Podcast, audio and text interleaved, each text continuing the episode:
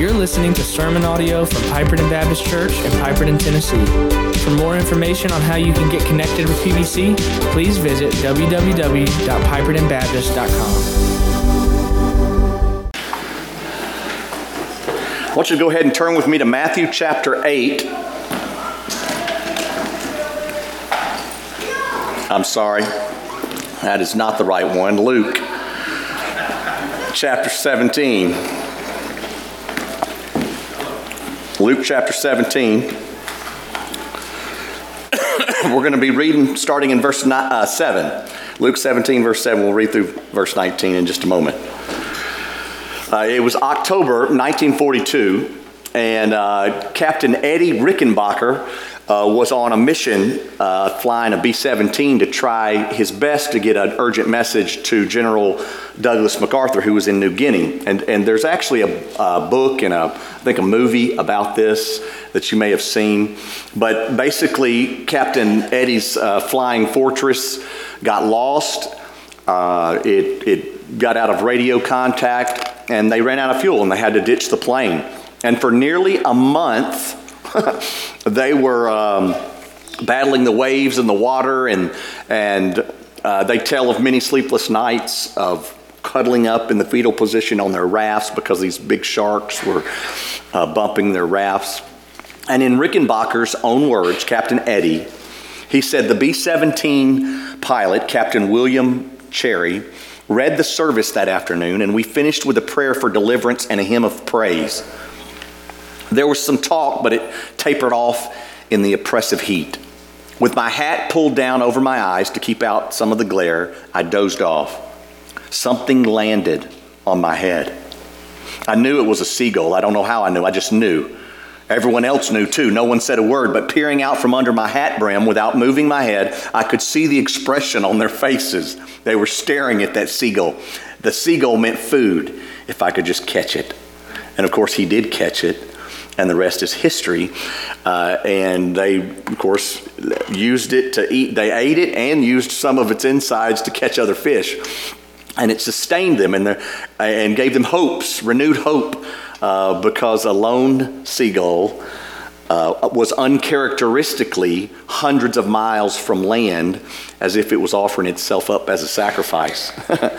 and of course, all praise be to Jesus uh, for saving their life. But What's cool about the story is that every Friday night until his death in 1973, uh, Captain Eddie would visit uh, an old broken down pier on the east coast of Florida.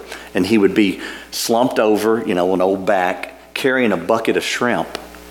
And he would go to the end of the pier and he would feed those seagulls out of gratitude for that one seagull, which on that fateful day in 1942 uh, gave itself up without a struggle, uh, like manna in the wilderness. Let me tell you something gratitude is a precious thing to our Savior. It's a beautiful thing, and it stands central in the question that Jesus is asking today Where are the nine? So I want us to stand in honor of God's word and read Luke 17, verse 7. We'll read through verse 19. Will any one of you who has a servant plowing or keeping sheep say to him when he's come into the field, Come at once and recline at the table? Will he not rather say to him, Prepare supper for me and dress properly and serve me while I eat and drink? And afterwards you can eat and drink. Does he thank the servant because he did what was commanded? So you also, when you've done all that you were commanded, say, We are unworthy servants. We've only done what was our duty. On the way to Jerusalem, he, Jesus, was passing along between Samaria and Galilee. And as he entered a village, he was met by ten lepers who stood at a distance and lifted up their voices, saying, Jesus, Master, have mercy on us. When he saw them, he said to them, Go and show yourselves to the priests. And as they went, they were cleansed. Then one of them, when he saw that he was healed, turned back, praising God with a loud voice, and he fell on his face at Jesus' feet, giving him thanks. Now he was a Samaritan. Then Jesus answered, Were not ten cleansed? Where are the nine? Was no one found to return and give uh, praise to God except this foreigner? And he said to him, Rise and go your way. Your faith has made you well. I want to ask Rodney Owen to come and ask God's blessings on the message today. Let's pray. Dear Father, we thank you for this time that we can uh, come and worship and the worship that we've already had and the good report on Ken. We just praise you for that. And as we prepare ourselves to hear the sermon now that Went has prepared for, hide him behind the cross. Let his words be what you want us to hear. Open our hearts and our ears so that we may be changed. In Jesus' name I pray. Amen. Amen. And be seated. Well, Jesus isn't a seagull, and uh, we're, we were destined for more than a month at sea, right? We deserve eternal punishment in a real and little, literal hell before the sins that we've committed. Uh, but enter Jesus. And we certainly need to show our gratitude with more than a bucket of shrimp to him. And that's really what this passage is about. Romans 15, verse 4 says, For whatever was written in former days, was written for our instruction, that through endurance and through the encouragement of the scriptures, we might have hope. That's what we're doing today, church. We're encouraging one another with the word of God so that we might have hope. And the, I just got to confess, these Q&A sessions with Jesus have been quite the treasure trove of encouragement to me, and I pray they are to you as well. And the first treasure we see in this passage on gratitude is don't expect it. Nice cue, by the way. All right? I had that lined up. When obeying God, don't expect gratitude. Now, these, these two sections, these two different passages of Scripture, I paused in between them when I read them because they, they don't seem to go together. That's verses 7 through 10. That's kind of one thing. And then verses 11 through 19 seem to be another, but they're, all, they're, they're best chewed together as a whole. And so we start in verse 7 with a conversation about servants. And what Jesus is not saying here similar to, similar to, to, last week, where it seemed Jesus was being uh, harsh when he said, You let the dead bury the dead. Uh, here he sounds like he's being kind of a, an elitist, you know, like a highbrow. He says, Prepare supper for me and dress properly and serve me while I eat and drink, and afterwards you can eat and drink. Now, uh, in our culture, that sounds kind of like a cruel, uh, arrogant boss or slave owner, but we need to kind of put it in the context of Jesus' day. First of all, servants in that day were servants for a multitude of reasons. Some uh, were working off debt, what we would call an indentured servant. Some were hired hands. And yes, some were slaves, just like the Israelites had been in Egypt and in Assyria and Babylon and Rome. And, but that's not the point that Jesus is making. He's talking, he's taking a cultural norm and talking about it, right? Meaning someone somewhere is serving someone for some form of compensa- compensation or repayment right? The topic isn't about how to treat servants, it's how to be a good servant. Jesus isn't being rude or condescending because this is the same God that said, Love your neighbor as yourself, right? So Jesus isn't saying don't, you know, don't ever desire to improve your standard of living by remaining a servant. You heard about the kid uh, who grew up on a farm and he he got a white football for Christmas and he was playing with that white football. I must have been a UT fan and uh, and he kicked it over the fence uh, one day and and never saw it. But when he kicked it over the fence, this old rooster came out. That old rooster stared down at that football, big old thing, and he called all the other hens together to look at it. And he said, "Now look, I don't want you to think I'm complaining. I just want you to see what they're doing next door. all right." Jesus isn't saying we should never desire or pray for our bosses to be more grateful, all right? What Jesus is saying is when you're working for somebody, doing the basics of what you were hired to do, expected to do, don't expect them to come in and say, Wow, you are so incredibly wonderful for doing your job. The very minimal that I've asked of you. right? That's what he's saying. He, his point is the one serving doesn't expect thanks for doing his job. He's calling for a humble attitude that doesn't live for gratitude, but lives to praise the one in charge. That should be what we live to do. Verse 10 says, So you also, when you've done all that you were commanded, say, We're unworthy servants. We've only done what was our duty. Church, just like last week, I think Jesus is setting the bar high for just exactly what true discipleship is. True disciples do not serve for a pat on the back or praise from their peers. Verse 11. What are the first five verses of uh, uh, first five words of verse 11? On the way to Jerusalem. now, without getting lost in the geography, uh, in a geography lesson here, y'all can kind of visualize the Mediterranean Sea. You know, you got Rome over here, you got Jerusalem down here. But you got the whole swath of uh, Galilee, and the southeast corner of Galilee wrapped around the corner of the Mediterranean Sea.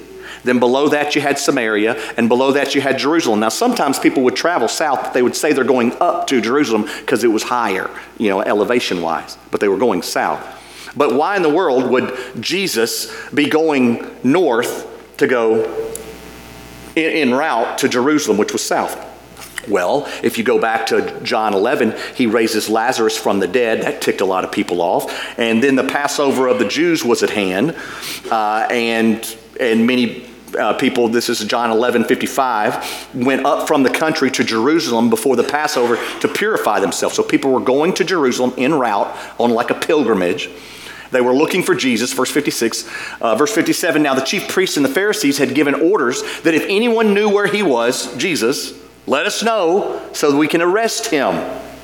Right?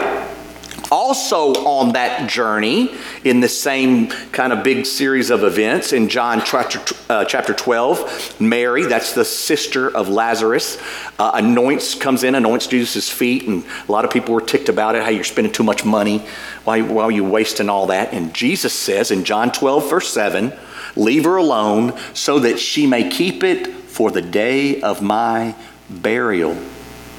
So Jesus is foretelling what he's on earth to do and what he's literally en route to do.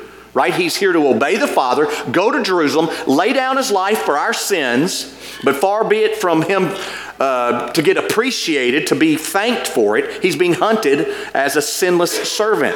And Luke 17 11 adds, he was passing along between Samaria and Galilee. And so, another reason he, he was going north to go south, they believe, historians believe, that he was trying to fall in with that pilgrimage. You know, he's getting back on the main route to walk with other people. Obviously, we know also, so that he'd run into these 10 lepers, right? On the way to Jerusalem, right? His final trip, by the way. This is the last time he was going to go to Jerusalem. We're just a few weeks out from Easter. And what a perfect time for this. He was going to the Passover of his own crucifixion. Not an appreciative path, but an obedient one. And let me just tell you something, Piperton. I want you to hear what I'm about to tell you. You are an example of this passage.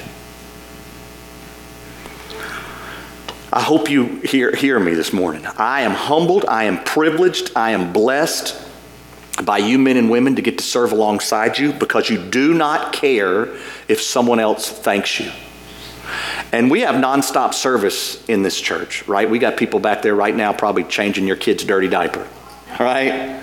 We have all kinds of committees and teams and security teams, worship teams, first impressions, small groups, Lord's Supper preparers, grass cutters, sound board, sound booth, women preparing for baby showers and wedding showers meals being delivered to homes, not to mention all the people that rally around. I just think of all, uh, so many of you that came to the hospital to see Ken, and you minister to one another, and it's a blessing for me. And I want to thank you. By the way, I normally preach because I feel like what I preach needs to be heard. I, you know, I feel like the scripture needs to be heard. But I'm not preaching this to you today. This first point has nothing to do with a rebuke. I'm preaching it to you as a compliment. With all my heart, I believe you obey this passage. I believe you serve in such a way that you don't care if you get thanks because you know who you're doing it for. You know, I was watching a, a while back, sometimes when I want to just go brain dead, you know, I've been studying too long at lunch, I watch uh, Pawn Stars. It's real, it's deep, it's deep thought television. Uh, and um, I was watching, and they, they, there was a guy who brought in a 1922 high relief silver coin, silver dollar, whatever. high relief. That high relief means it's been pressed deeper and harder so that the image pops off the, the coin more than others. And that high relief coin is very evident. It's very brilliant. It's, pretty, it's a prettier coin. And it makes it more rare. This particular coin's worth close to $100,000 just because it's high relief. Piperton, you are a high relief coin. You've been pressed deep. You can make a lot of shallow coins, right? Those have the softer press, they're cheaper to make, you can spit out more of them. But you're rare because you, you serve without expecting thanks uh, in return, and it's rare and it's valuable. And I, and I want you to know that. It's encouraging to me as your pastor. When obeying God, don't expect gratitude. Second, when healed by God, be grateful. the people of God shouldn't expect gratitude, but we should definitely wield it out. Amen. And there's a great passage in Luke uh, uh, 17, this passage, that tells this. This is he, he entered a village. He was met by 10 lepers who stood at a distance and lifted up their voices, saying, Jesus, Master, have mercy on us. When he saw them, he said to them, Go and show yourself to the priest. And as they went, they were cleansed. Then one of them said, when he, when he saw that he was healed, he turned back, praising God with a loud voice. And he fell on his face at Jesus' feet, giving him thanks. And he was a Samaritan. Jesus said to him, Were not ten cleansed? Where are the nine? Was not one found to return and give praise to God except this foreigner? And he said to them, Rise and go your way. Your faith has made you well. The passage, this passage is really, you know, I, I don't, I try not to have as many pet peeves these days because, you know, there's so many negative things in the news and media and, and social media. And, uh, but I have had one pet peeve that I've carried with me for two decades, and that's spiritual plagiarism. People stealing from God's word and, and not giving him credit for it, taking wise counsel from the scriptures and, and acting like it was their own leadership skills that, that taught it, right? There's a lot of Christian leadership books out there. You can thumb your pages through, and there's not one dadgum reference to scripture in it. Shame on them. Tell I'm a little mad about that. But anyway, God help me not to be that way. But this passage is a treasure trove of that. I could literally just walk down through this passage, which we're about to do, and show you practical applications of the topic of gratitude. So, let's look at several vital components of genuine Christ honoring gratitude. Number one, acknowledge my need. We don't know how these 10 lepers knew that Jesus was traveling I mean, I'm sure there was a buzz, conversations. They didn't text each other, right? So, but the word got out. We don't know exactly how far they were standing from him when they yelled. We don't know how loud they yelled out to Jesus. What we do know is what they said. Verse 13, they lifted up their voices saying, Jesus, Master, have mercy on us. That's what they said. Psalm 18, verse 6 says, In my distress, I called upon the Lord. To my God I cried for help. From his temple he heard my voice, and my cry to him reached his ears. In my what? Distress. Don't come crying to Jesus in cryptic code. Well, you know, I'm doing pretty good. Well, you know, I just got a little, little request, just a little one, Jesus. You know, don't don't think you're going to fool God when you come to Him. Psalm 34, verse 6 says, The poor man cried. It says, This poor man cried. And the Lord heard him and saved him out of all his troubles. Friend, if you're not in trouble, what do you need God for? Hey, live, drink, and be merry, for tomorrow we die. Who cares?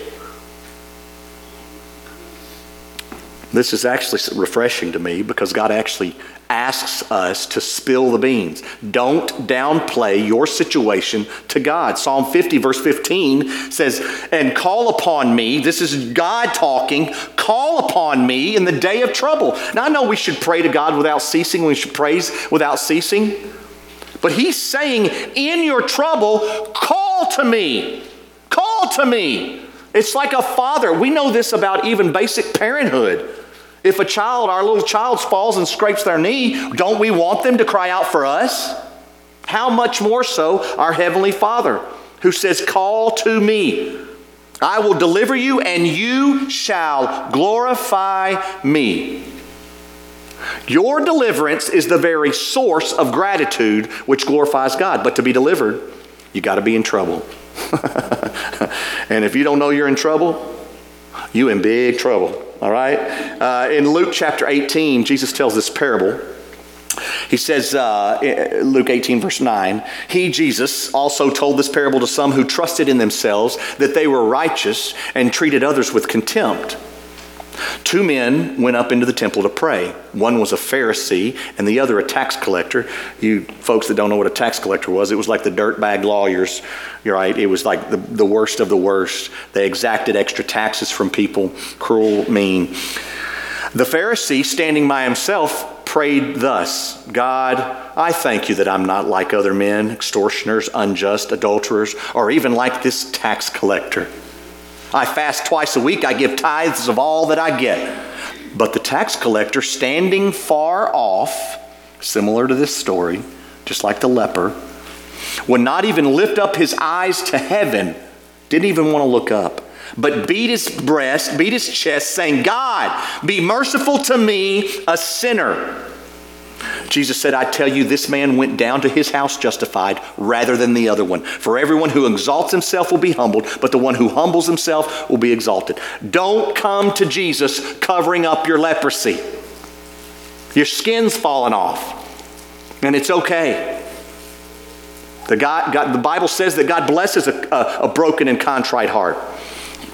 We are also, by the way, le, uh, leprosy is a symbolic of sin anyway in Scripture. And we're all sinful lepers in that regard. Amen? Their physical need and spiritual need was immediate. Their skin, no, light, no doubt, showed that. It was constant. They saw no end in sight. And it was desperate. They were sick enough to search. Are you sick enough to search? Well, if you're not, then don't search. Because the God that I worship not worth having if he's not worth searching for. if you're not desperate for him. Acknowledge your need. Number two, cry out for help. I believe a large majority of people struggling with depression and other various sins are people who complete step one, but they never make it through step two.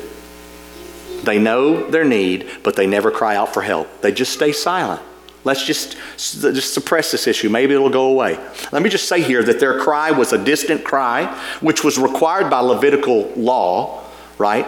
Now, leprosy, this, uh, you know, I've studied some about the leprosy that was in this passage. We don't know that it, there was just one kind of leprosy that ate your fingers off. You know, you know, you lost the sense, sense in your fingers, and so you would accidentally wear your fingers down to nubs. There were, it was a variety of skin diseases, and the scriptures in Leviticus 13 and Leviticus 14 give all these biblical laws of cleanliness related to uh, uh, leprosy. Uh, the skin condition. But they were required, one of them was that all lepers were required to live in isolation, right? So it was a distant cry, isolated. It was a public cry. They would, you know, they would have been on the foot trail, which we've already mentioned, coming from Galilee down to Jerusalem, or up to Jerusalem, however you see it. And so there would have been a lot of people around. But I'm going to tell you something a true cry for help isn't embarrassed to ask, is it? When you get ready to, to plead the blood of Jesus over your family, over your home, you don't care, do you? Not when you're desperate. Everybody, it's just so crazy to me. Everyone's so polished until something tragic happens. And boy, then you see them, don't you? And I praise God for those moments. Uh, a public cry, a specific cry. It was not accusatory. God, you got me into this. You can get me out. Wasn't a shallow cry, you know, God, just get this stuff off my body. It's inconvenient. It was a specific cry mercy. I don't need healing, Lord. I need mercy because healing comes with mercy. Amen. Well, number three, obey Christ's prescription, right? Uh, I mentioned the other day that we're such a weird people that we pay doctors to diagnose and prescribe healing remedies, uh, but we, we often don't comply with the results. Actually, I researched this this week 20 to 30% of all new prescriptions are never filled. uh, matter of fact, in 2018, an estimated 140 million prescriptions were never picked up. Now, some of that may be because of affordability, But in the end, the end result is they didn't trust the doctor and they didn't trust the prescription's cure, or they would have gone and picked it up if, it were, if they were desperate. But God prescribes for free. He's right in his diagnosis 100% of the time. And by the way, it is free to us, but it was not free to him. Right? He, he underwrote our entire payment with his life. And our faith and repentance in him uh, helps us to receive that. And, and their faith was instant. Luke 17, 14, go and show yourself to the priest. And as they went, they were cleansed. Some of y'all are praying and sitting still. you're asking for a miracle, but you're not doing nothing in your faith. Well, God, if you'll do this, I'll do this. Or, you know, I just need to wait around. You need to be moving toward Christ. All right? So get up, trust Him. As they went, they were healed. By the way, uh, scripture often, a lot of people, I even hear Christian music about it, Hunter, uh, that God, that Jesus is a rebel. Ah, oh, Jesus was a rebel. And, and Jesus was rebellious against the cultural norms, the man made rules. But Jesus wasn't a rebel to the law of God. He's actually telling the 10 lepers to do what the Levitical code required them to do. Do go to the priest and present yourself to the priest to be cleansed. Right? Now, they never made it there. I wonder how far they walked.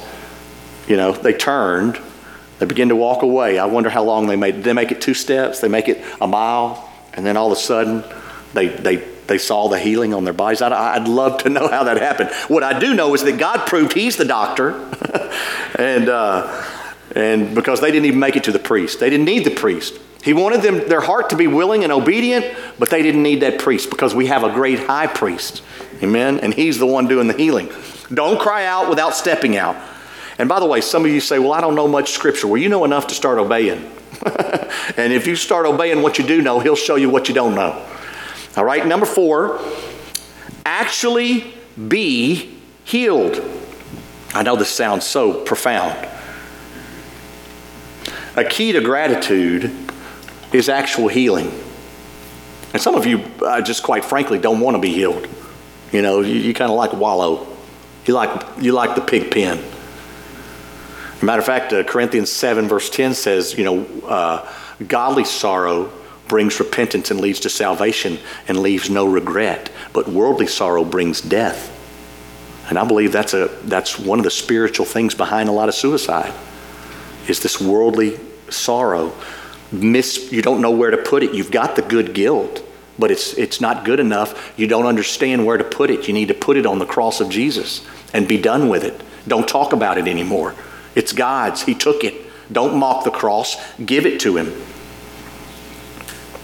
Mm. Vicki and I uh, lived in a fairly rough area of New York when I was working on my master's, and there was a female police officer that was shot, I believe, in front of our house. We didn't witness it, but she she took one bullet in her walkie-talkie thing. You know, this was late '90s, and then she took another one in the vest.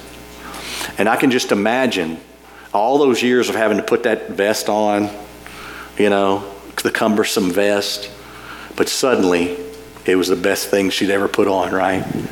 And she was grateful for it. Mm. A vital component of genuine Christ honoring gratitude is actual healing. This thing saved my life. God has saved my life. Whatever happened to those 10 men was abundantly visible and miraculous. They were healed. What began with acknowledging their need ended in tangible, unexplainable healing. Y'all know, I, I told you of, uh, y'all may have heard of the fable of the, the woman who uh, her family roof blew off her house. Her son was sucked up into a violent tornado, and she cried out to God, God, please send my son back. Well, boom, all of a sudden, he floated back down as if on a cloud of air and was laying right at her feet.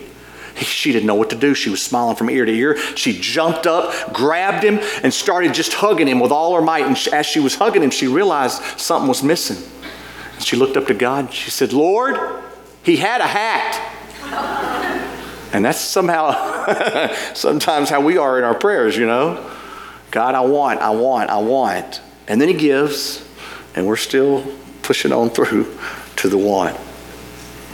Mm. Church, do you know every step that you take should be one of gratefulness, especially after being healed? Listen. Mark my words. I know there's consequences of sin on earth, right? We have spiritual and physical scars from our rebellion. But if you're a blood bought heir to the throne of God, if you're a child by faith and repentance in Jesus Christ, if you are that child,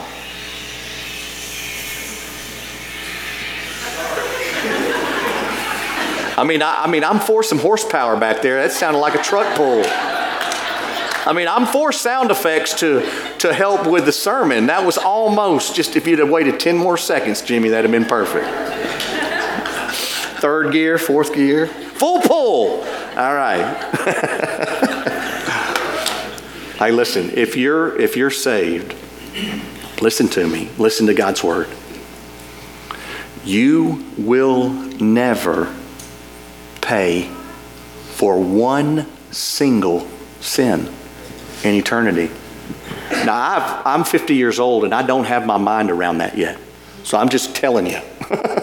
I don't know how else to explain it, but that's the truth. That's God's biblical truth. I will not pay for it. That's a miracle. That's healing, and we need to be grateful for it. Acknowledge my need, cry out for help, obey Christ's prescription, be healed, and finally, for Pete's sake, be grateful.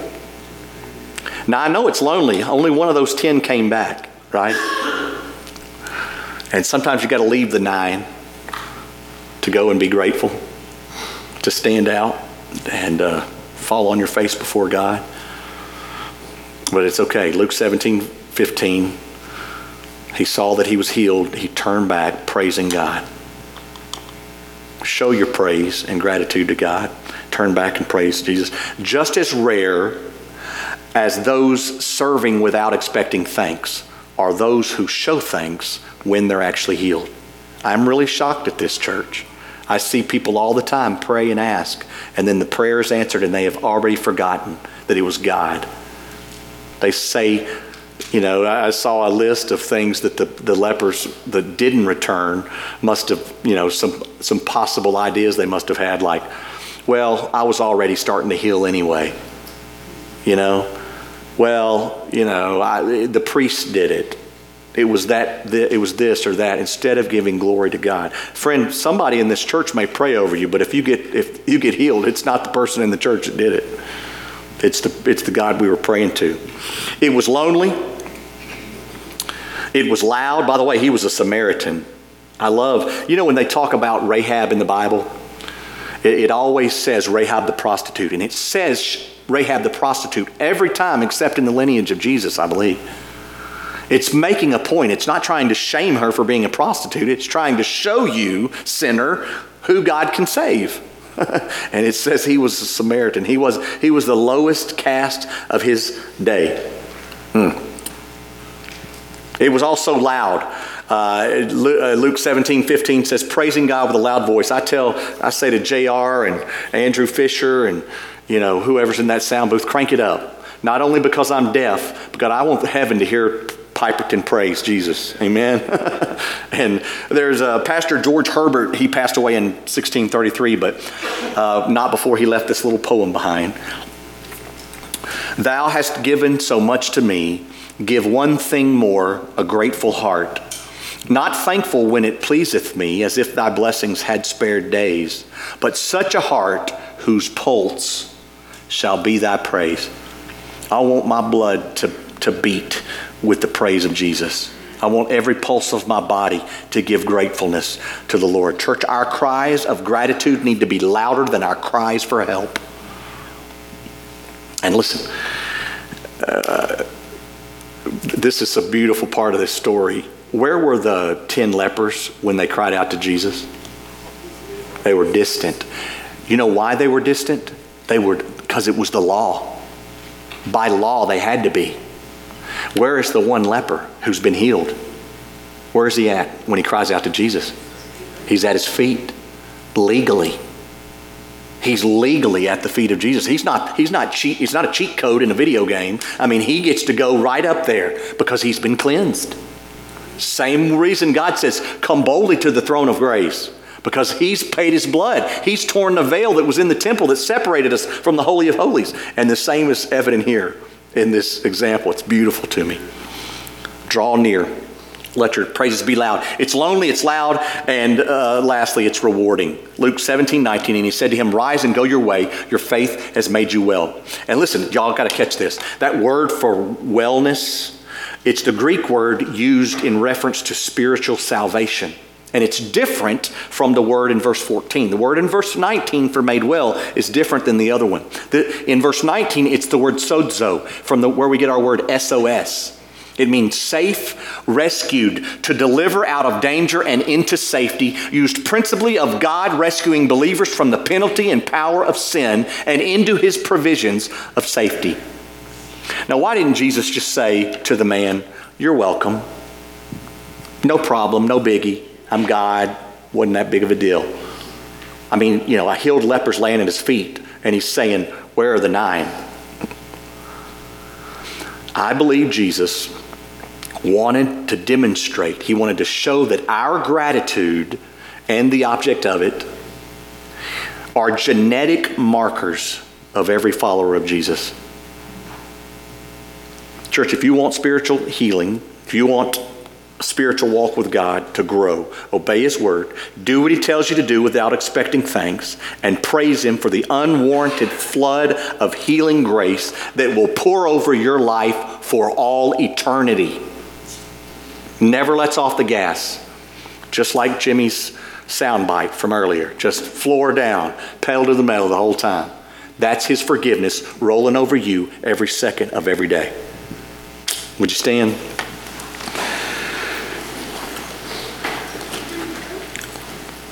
Father God, I love your examples in Scripture of you yourself on the way to the cross preaching a lesson on gratitude, even though you weren't getting any. and uh, Lord, we, we delight in the creativity of your word. You're wonderful, you're great, your lessons are abundant, your life is eternal, your forgiveness is forever. And we pray now that if there are people here that don't know that forgiveness, the joy of walking in freedom, knowing that we will never pay for one of our sins in heaven, I pray they'd call out on the call on the name of the Lord now and just cry out to you, Lord. It's not some magic prayer. It's not some holy water. It's a holy God who gave his son Jesus to die on the cross for our sins, who rose on the third day, and who lives forever and who's returning to call his saints home. It will happen. We will, will be proved right. And I pray that if there's people here that don't know you, they'd call on your name. Ask for forgiveness and be saved. I pray for others that may want to join this church or may just have some sins they need to confess to you. People who are already believers that want to get some things right in their life. I pray that your, your name would be glorified today. In Jesus' name, amen. This has been sermon audio from Piperton Baptist Church in Piperton, Tennessee. For more information on how you can get connected with PBC, please visit www.pipertonbaptist.com.